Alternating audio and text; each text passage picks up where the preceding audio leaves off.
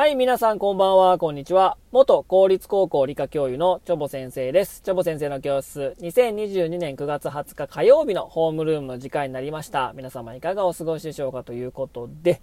えー台風14号の方がですね、日本列島を縦断したという感じでですね、えーまあ、九州の方はですね、まあ、直撃しましたのでですね、まあ、多大な被害が出たということでですね、えーことだったんですけども、まあ、私の住んでる三重県はですね、まあ、昨日の、ま、夕方前ぐらいから未明にかけて、ま、最も接近したんですけども、まあね、風が強かったですけども、まあ、えー多大なね、被害というものはなかったんですけど、まあ、かなりね、日本海側の方行きましたので、まあ、そこまでの直接的な影響はなかったんですけども、まあ、雨風は強かったという感じですかね。うん。まあ、まあ、今日はですね、本当にま、台風一過という感じで、えー晴れてたんですけども、ま、風は強かったし、ま、なんせね、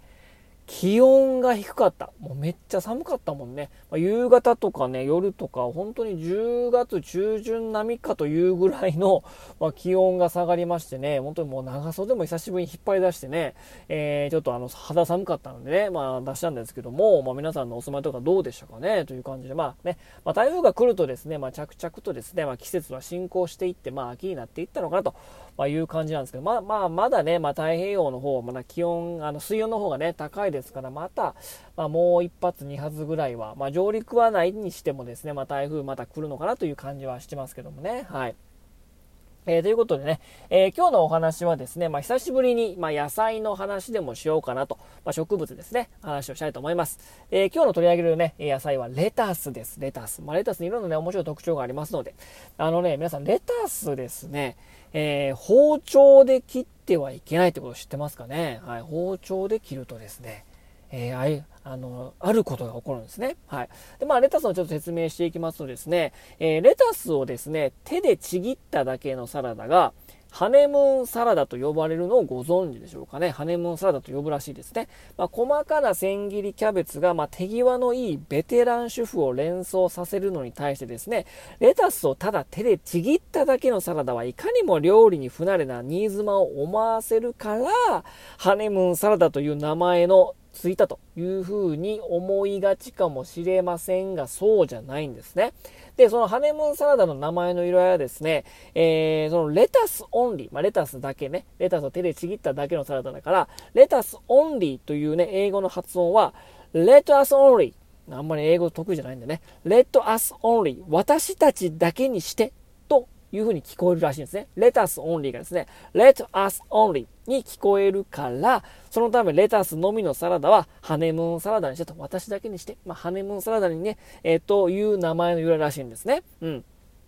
で、えーまあね、どんなにね、包丁さばきが、まあ自信があってもですね、まあキャベツを千切りするように、包丁でレタスを切るのはいけないんですね。え、なんでなみたいな。あかんのみたいな。えー包丁で切った方が楽やんって感じがするかもしれませんけども、包丁で切ってしまうとですね、えーレタスの細胞が壊されて、中に含まれていた有機化合物の一種、まあ、フェノール物質あるんですけど、フェノール物質が流出しちゃうんですね。で、このフェノール物質、まあ、詳しいこと言うとですね、ラクチュコピクリンって言うんですね。はい。もう一回言いますよ。ラクチュコピクリンっていうですね、フェノール物質が出ちゃってですね、そのフェノール物質が流出し、包丁の鉄と反応して、さらに酸素とくっついて、褐色色に、の物質に変化しちゃうので、レタスは包丁で切るとダメなんですよね。まあ、え今の包丁ってほとんどステンレスだから、まあ大丈夫じゃないっていう感じもするしますし、セラミックもあるよねっていう感じであるんですけども、やはりね、こう、極端にバッて切っちゃうとですね、細胞が壊れちゃうんでですね、まあ、鉄じゃなくてもやっぱり褐色に変色しちゃうらしいですね。でそのへあの褐色にしにくい、まあ、レタスナイフっていうものを売ってますからね、ぜひね、あの、アマゾンとかに売ってますから、ぜひね、ちょっとあの、調べてみてください。で、というのは、フェノール物質がぶあの出てしまい、酸素と結合することによって褐色しちゃうんですね。うん。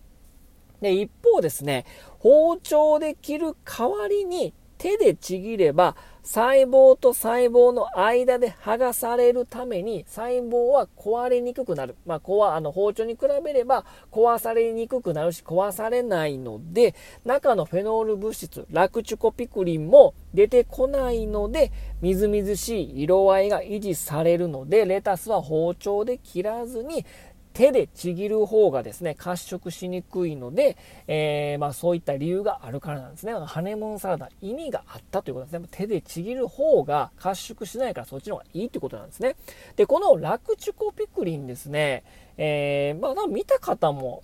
知ってると方もいらっしゃると思うんですけど、まあ、レタスをですね、そのスーパーで買う買うときにですね、えー、そのね、レタスのあの房の下の方ですね、そこがね、バサって切っ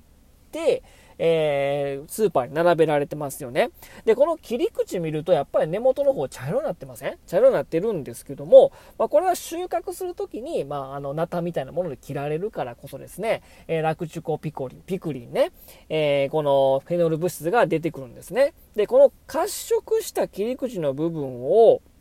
包丁で少し切ってみるとですね、断面から白い、まあ、お乳のようなね、まあ、牛乳のような液が滲み出てくるんですね。この白い液に中に含まれる物質がそのフェノール物質のラクチュコピクリンというね、フェノール物質なんですね。だからまあ皆さん耳にしてるかなと思うんですね。で、このね、白いあの液体ね、まあ、牛乳かなみたいなね、お乳やからこれなんか甘いんかなみたいなと思ってな、舐めてみるとね、非常にね、苦味があるんですね。で、まあいろんな野菜の話とか植物の話だと思うんですけど、まあ、結構植物には毒あるっていうことを話したと思うんですが、まあ、このね、えー、それ、それと同じように、このラクチュコピクリンもこの苦味によって、要は、あの、害虫とかですね、中のその病気とかにならないように防いでるんですね。だからこのなんか苦味とか玉ねぎのその硫化アリル、アリル、アリルとかもそうなんですけども、これはまあ寄せ付けないようにしてる。まあ、レタスも防御策としてラクチュコピクリンを使ってですね、防御しているいるということなんですね。まあ、苦味物質で虫に食べられないように身を守っているものの一つなんですね。うん。